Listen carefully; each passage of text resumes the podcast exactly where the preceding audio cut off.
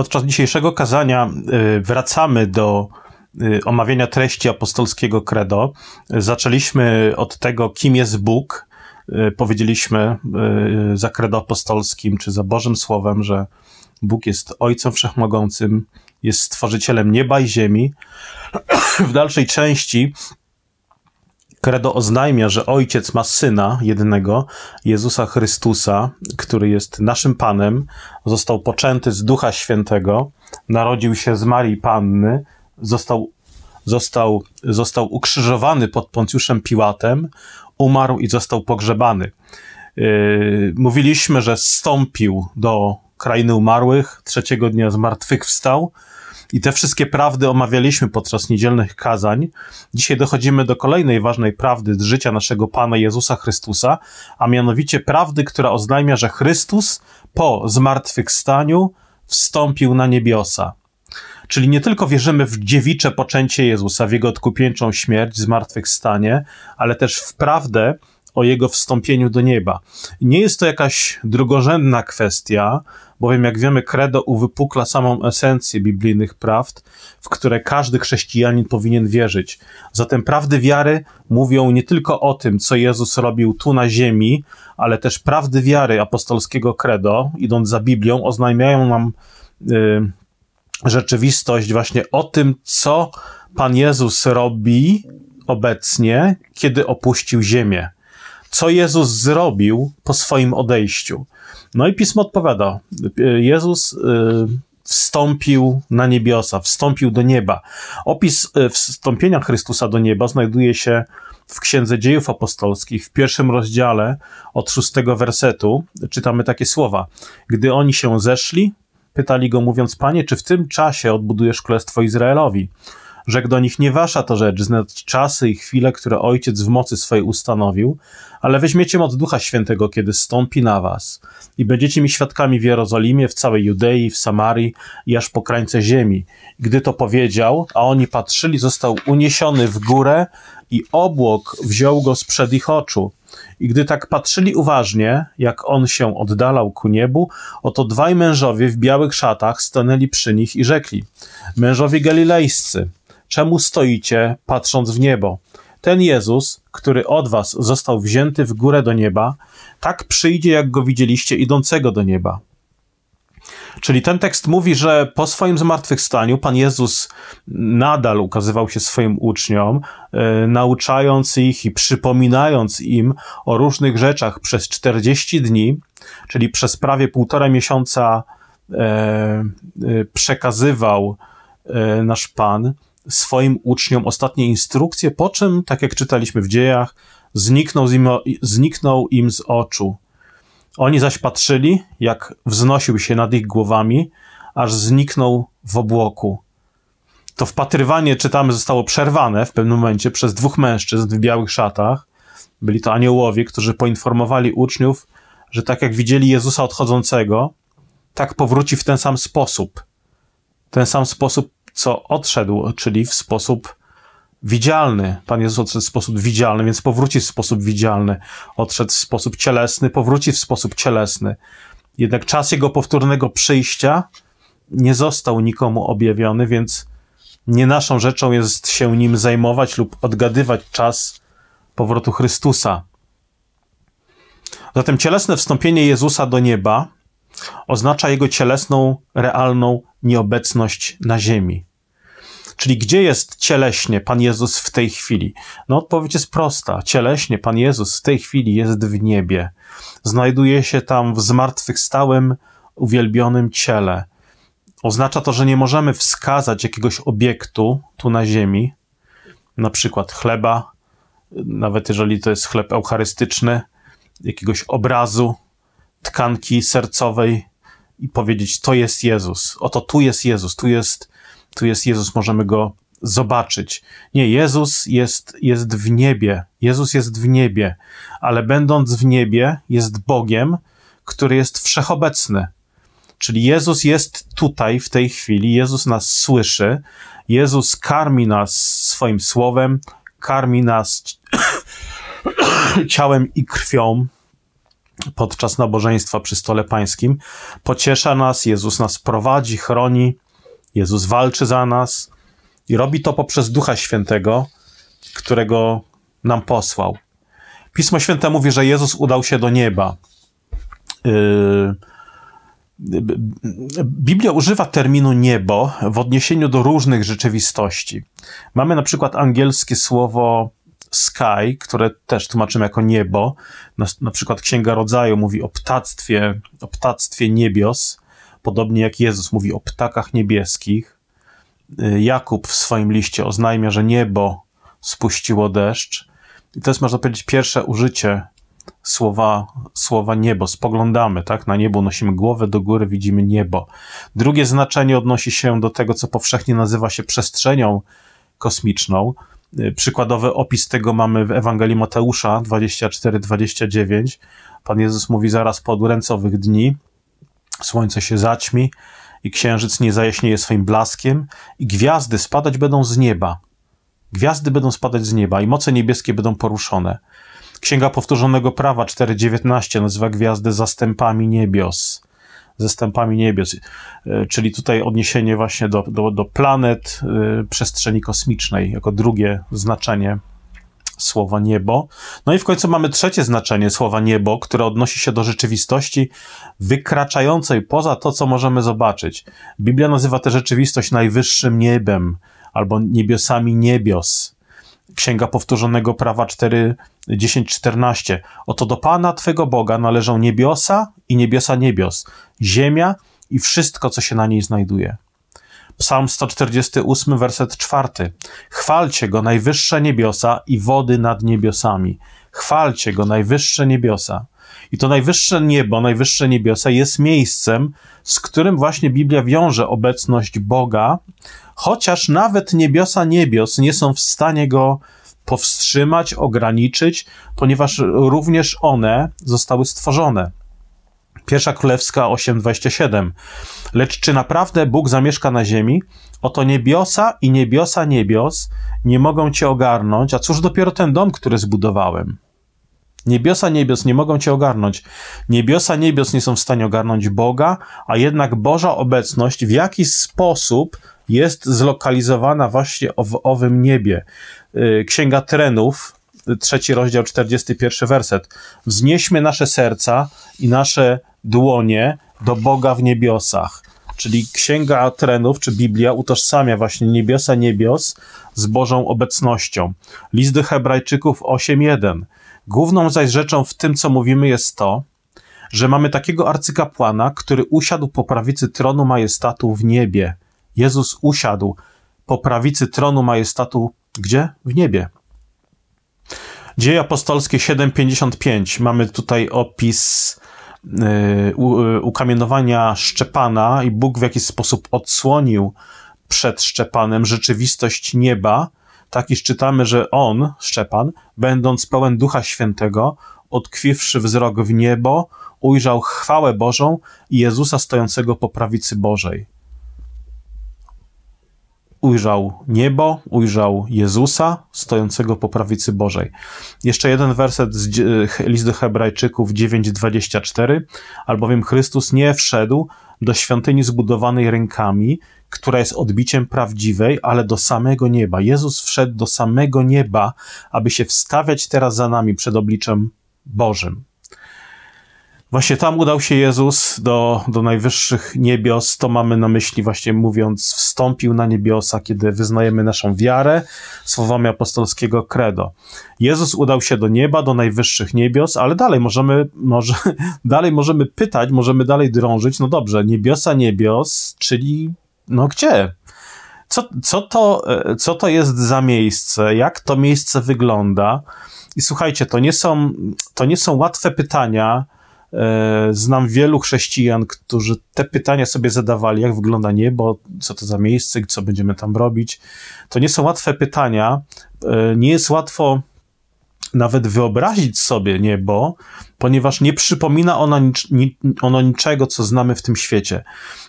Kiedy mówimy, że, że, że, że Bóg mieszka w niebie, albo że dusze zbawionych idą do nieba, no nie mamy na myśli nieba nad nami, na którym widzimy gwiazdy, widzimy słońce, księżyc i tak dalej. Nie mamy też na myśli galaktyki. Nie można do nieba, niebiosa, nie, do, nie, do niebios, miejsca zamieszkiwania przez Boga, czy miejsce, gdzie odszedł Jezus, nie można tam dotrzeć statkiem kosmicznym, no nawet takim, który leci nieskończenie szybko. To nie jest miejsce, do którego Jezus się no, no, uniósł w górę i potem zaczął zdążać z prędkością sto pięćdziesiąt kilometrów na godzinę, aż przybył w końcu, żeby zająć jakiś swój pałac pomiędzy Księżycem a Marsem. No w ten sposób nie możemy zlokalizować nieba. E, możemy powiedzieć, że niebo znajduje się właśnie poza wszechświatem. I używając znanego nam języka, można powiedzieć wręcz, że niebo jest w innym wymiarze, że to nie jest coś, czego doświadczyliśmy, więc to nie jest coś, co możemy zrozumieć. Kiedy Jezus odszedł do nieba, to nie powinniśmy myśleć, że niebo znajduje się czterysta trzydzieści dwa tysiące trzysta dziewięćdziesiąt dziewięć kilometrów ponad naszymi głowami, a zstąpienie do piekieł nie oznacza, że piekło jest osiemdziesiąt tysięcy czterysta osiemdziesiąt pięć kilometrów pod ziemią.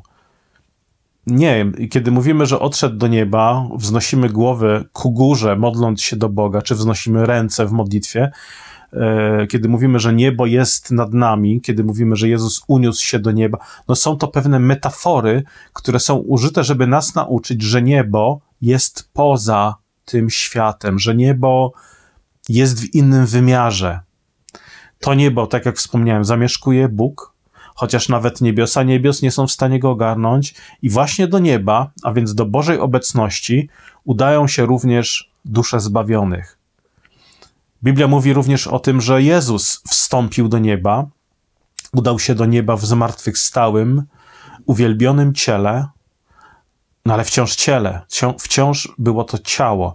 W Starym Testamencie czytamy, że Eliasz został wzięty do nieba cieleśnie.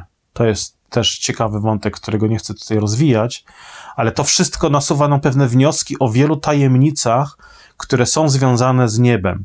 Na podstawie tego, co czytamy w Biblii, możemy więc powiedzieć, że niebo jest w jakimś sensie, ale podkreślam, w jakimś sensie, fizycznym miejscem, skoro jest w nim cieleśnie Pan Jezus.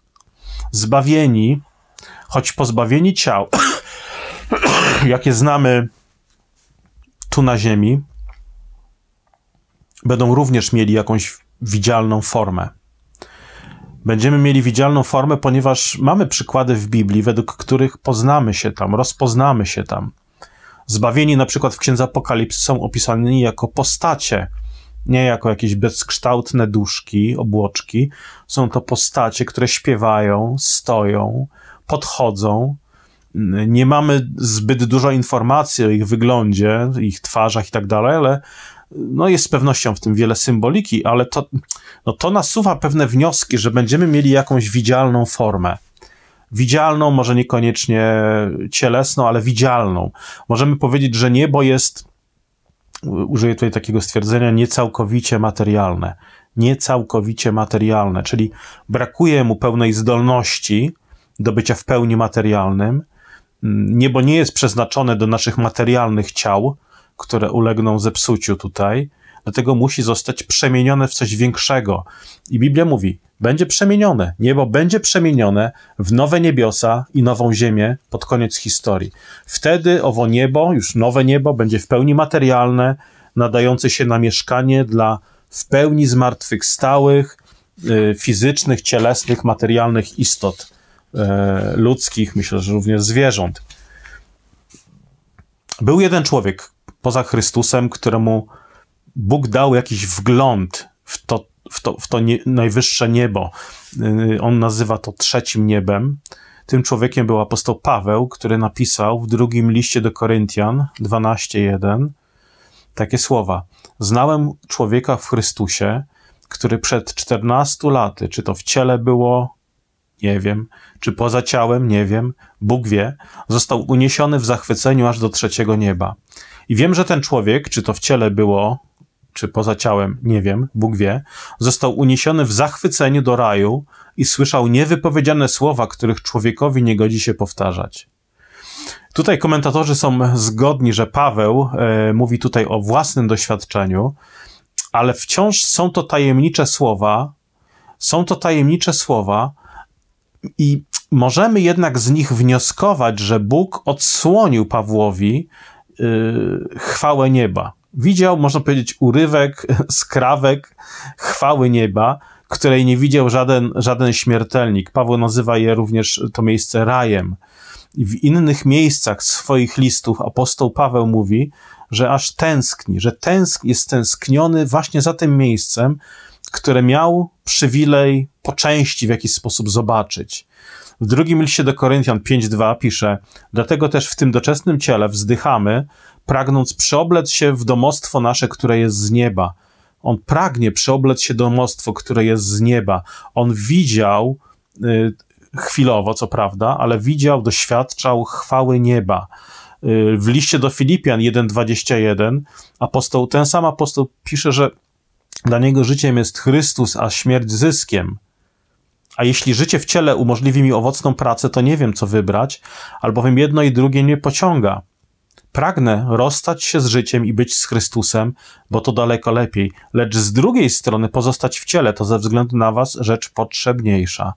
On, zwróćcie uwagę, on, po, on pragnie rozstać się z życiem i być z Chrystusem. Wiedział, co mówi, wiedział, co go czeka po śmierci, dlatego nazywał śmierć zyskiem. Ale tym, co go pociągało, jeśli chodzi o niebo, to zwróćcie uwagę, to, o, to bycie z Chrystusem.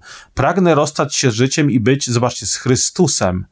To jest powód, dla którego powinniśmy tęsknić wraz, tak jak apostoł Paweł tęsknił, za niebem. Nie, nie mówił o pragnieniu bycia ze zmarłą, nie wiem, ciocią, babcią czy dziadkiem, chociaż też myślę, czymś dobrym jest tęsknota za bliskimi, którzy odeszli przed nami, pragnienie spotkania ich też w niebie, w Bożej obecności. Myślę, że to będzie wspaniała i chwalebna rzecz, ale to, na co wskazał Paweł, to Chrystus. On mówi: tęsknię do nieba, pragnę być z Chrystusem. Tęsknię do nieba. Dlaczego? Bo pragnę być z Chrystusem. Oczywiście wiedział, że tu na ziemi jest bardziej potrzebny i mamy robić swoje obowiązki tu na ziemi, póki Bóg nie wezwie nas do siebie, ale to, co powinno być dla nas powodem wielkiej radości, jest fakt, że niebo jest miejscem spotkania z Chrystusem, a więc miejscem wielkiej radości. Jest yy, ra, miejscem wielkiej radości czegoś, co nawet, bym powiedział, trudno opisać w kategoriach ziemskich doświadczeń. Yy, w jednym z najbliższych kazań powiemy więcej o tym, co Chrystus uczynił, wstępując do nieba i co tam robi. Yy, przyjrzyjmy się jeszcze dzisiaj wersetom, które opisują samo niebo i co my będziemy tam robili, co się dzieje, co się dzieje w niebie.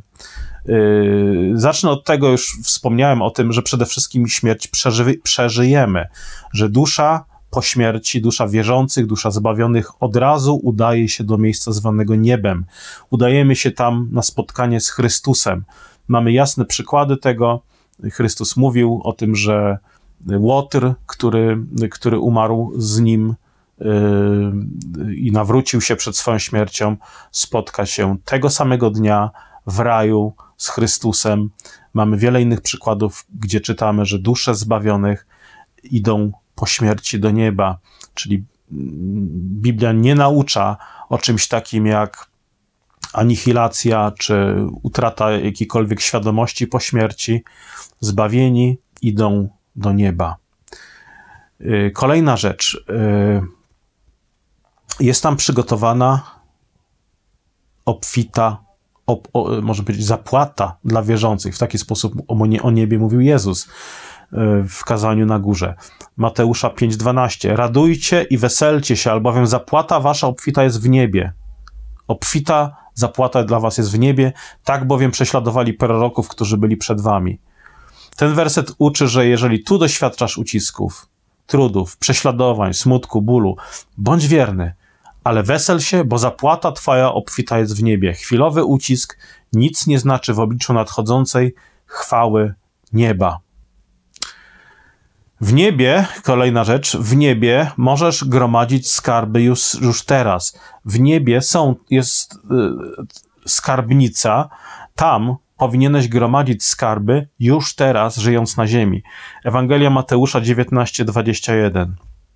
Rzekł mu Jezus: jeśli chcesz być doskonały, idź, sprzedaj, co posiadasz, rozdaj ubogim, a będziesz miał skarb w niebie. Potem przyjdź i naśladuj mnie. Już teraz możesz gromadzić skarby na niebiańskim koncie. Jak? Bogacąc się w to, co dobre, szlachetne, dzieląc się tymi rzeczami, czyli to, co prawda, tu coś dajesz, tu coś ofiarowujesz bliźniemu, ale nie tracisz tego. Gromadzisz sobie w ten sposób skarby w niebie, których nie zżera robactwo, mole i tak dalej. Kolejną rzeczą, której do, o której dowiadujemy się y, z Pisma Świętego o niebie, jest, to jest fakt, że nie będzie tam, nie będzie tam małżeństw, ani w niebie, ani na odnowionej ziemi po zmartwychwstaniu. Albowiem gdy powstaną z martwych, ani się żenić nie będą, ani za mąż wychodzić, lecz będą jako aniołowie w niebie. Ewangelia Marka dwanaście dwadzieścia pięć. To są słowa naszego Pana Jezusa Chrystusa. Na ich podstawie możemy powiedzieć, że małżeństwo jest więzią z najbliższą osobą na ziemi, z najbliższym człowiekiem, który dał nam Bóg, którego dał nam Bóg. W małżeństwie kochamy się, uświęcamy się i wspieramy się wzajemnie w drodze, w drodze do nieba. Wydajemy również potomstwo, wychowujemy, właśnie wychowujemy dzieci dla Bożej chwały. Ale po śmierci, po śmierci będziemy z Chrystusem i myślę, że nadal będę miał bliskie więzi, miłosne więzi z Jolą, yy, ale na podstawie Pisma Świętego możemy powiedzieć, że będą to bliskie, miłosne więzi brata i siostry. Yy, nie będzie to jakiś brak czegoś pomiędzy nami, będziemy bowiem doświadczali rodzaju miłości, której obecna miłość jest tylko zadatkiem, przedsmakiem. Czyli chcesz prawdziwie kochać małżonka już teraz? Postaw Jezusa na pierwszym miejscu. Przygotowuj się na tą rzeczywistość nieba, gdzie Jezus będzie na pierwszym miejscu, dlatego powinien być na pierwszym miejscu już tu, na ziemi.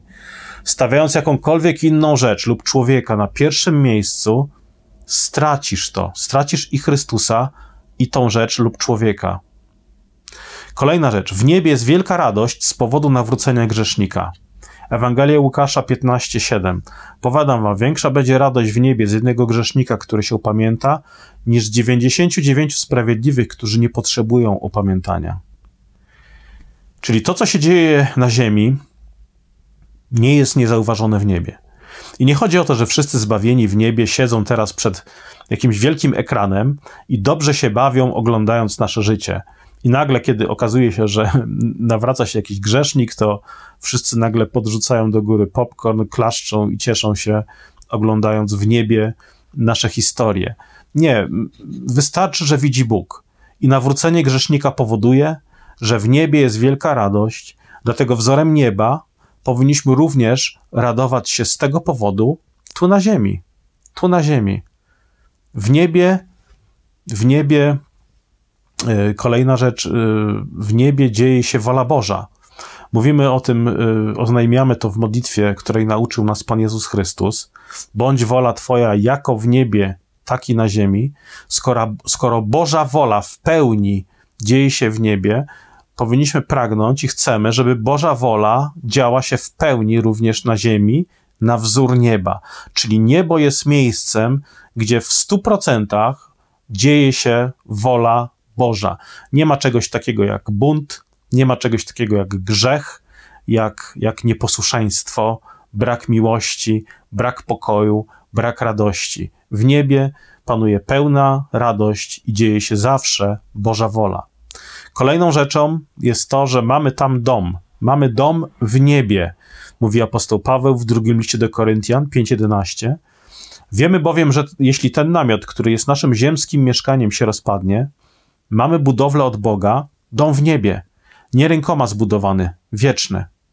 Mamy dom w niebie, jest to dom trwały, jest to dom zbudowany przez Boga. Tu na ziemi jesteśmy na chwilę, tu jesteśmy pielgrzymami, ale w niebie jest trwały dom, którego nikt nam nie zabierze. Nikt tego domu ci nie spali, nie włamie się. Kolejna rzecz. W niebie będziemy oddawać Bogu chwałę. Będziemy wielbić Boga. Księga Apokalipsy pięć trzynaście. Słyszałem, jak wszelkie stworzenie, które jest w niebie i na ziemi, i pod ziemią, i w morzu, i wszystko, co w nich jest, mówiło: temu, który siedzi na tronie, i barankowi, błogosławieństwo, cześć i chwała, i moc na wieki wieków. Księga Apokalipsy dziewiętnaście jeden. Potem usłyszałem jakby donośny głos licznego tłumu w niebie, który mówił: Alleluja! Zbawienie i chwała i moc Bogu naszemu. I jeszcze jeden y, fragment, który mówi o, można powiedzieć, takim liturgicznym y, nabożeństwie niebiańskim, y, Apokalipsa siedem dziewięć. Potem widziałem oto wielki tłum, którego nikt nie mógł zliczyć, z każdego narodu, ze wszystkich plemion i ludów i języków, którzy stali przed Bogiem i przed Barankiem, odzianych w szaty białe, z palmami w swych rękach, i wołali głosem donośnym, mówiąc: zbawienie jest u Boga naszego, który siedzi na tronie, i u Baranka. A wszyscy aniołowie stali wokoło tronu i starców i czterech postaci i upadli przed tronem na twarze swoje i oddali pokłon Bogu, mówiąc: Amen, błogosławieństwo, chwała i mądrość i dziękczynienie, i cześć i moc i siła Bogu naszemu na wieki wieków. Amen. Czyli w niebie będziemy uwielbiać Boga. Zauważmy, że to jest opis yy, nabożeństwa niebiańskiego, które jest nabożeństwem pięknym, chwalebnym, możemy powiedzieć synchronicznym, liturgicznym. Są tam zbawieni, którzy mają białe szaty, mają palmy w swych rękach, stoją wspólnie, oddają wspólnie pokłon, śpiewają wspólnie. Myślę, że to jest też taka duża zachęta dla nas, żebyśmy uczyli się tych rzeczy już tu na ziemi, że jest to opis pięknego, chwalebnego nabożeństwa. Yy, powinniśmy uczyć się tutaj na ziemi tych rzeczy, czyli wspólnie, liturgicznie, synchronicznie, byśmy powiedzieli, wielbić Boga. Uczmy się tego tutaj na ziemi, żebyśmy wiedzieli, jak dołączyć do zbawionych w niebie, żebyśmy mogli wraz z nimi uczestniczyć w tym niebiańskim nabożeństwie, zamiast jedynie obserwować, czy stać gdzieś z boku, podpierając ścianę. Uczmy się tego już teraz, dlatego że w niebie mamy do czynienia z oddawaniem chwały Bogu w sposób wspólnotowy, w sposób synchroniczny, liturgiczny, chwalebny i przepiękny. Pismo Święte naucza, że przed upadkiem niebo i ziemia były w jakiś sposób ze sobą zharmonizowane. W Księdze Rodzaju czytamy, że Bóg komunikował się z człowiekiem, który przebywał w ogrodzie. Pomiędzy nimi istniała więź, ale z powodu grzechu człowieka niebo i ziemia zostały rozłączone. Można powiedzieć, że nastąpił rozwód nieba i ziemi. Dlatego Pismo Święte, przedstawiając owoce albo cel dzieła Chrystusa, mówi o tym, że, no, że właśnie tym celem jest ponowne ich zjednoczenie, zjednoczenie nieba i ziemi. List do Kolosan jeden dwadzieścia. Ponieważ upodobał sobie Bóg, żeby w Nim, w Chrystusie, zamieszkała cała pełnia boskości, i żeby przez Niego wszystko, co jest na ziemi i na niebie, pojednało się z Nim dzięki przywróceniu pokoju przez krew krzyża Jego. I zapowiedzią tego zjednoczenia nieba i ziemi jest sam Jezus, sam Jezus, a więc Bóg zstępujący z nieba na ziemię i przyjmujący ludzką naturę.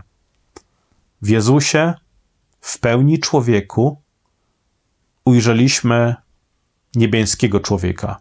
W Jezusie na ziemi możemy ujrzeć niebo. Czyli sama osoba i dzieło Jezusa zapowiada to zjednoczenie nieba i ziemi. Jak to zjednoczenie się odbędzie?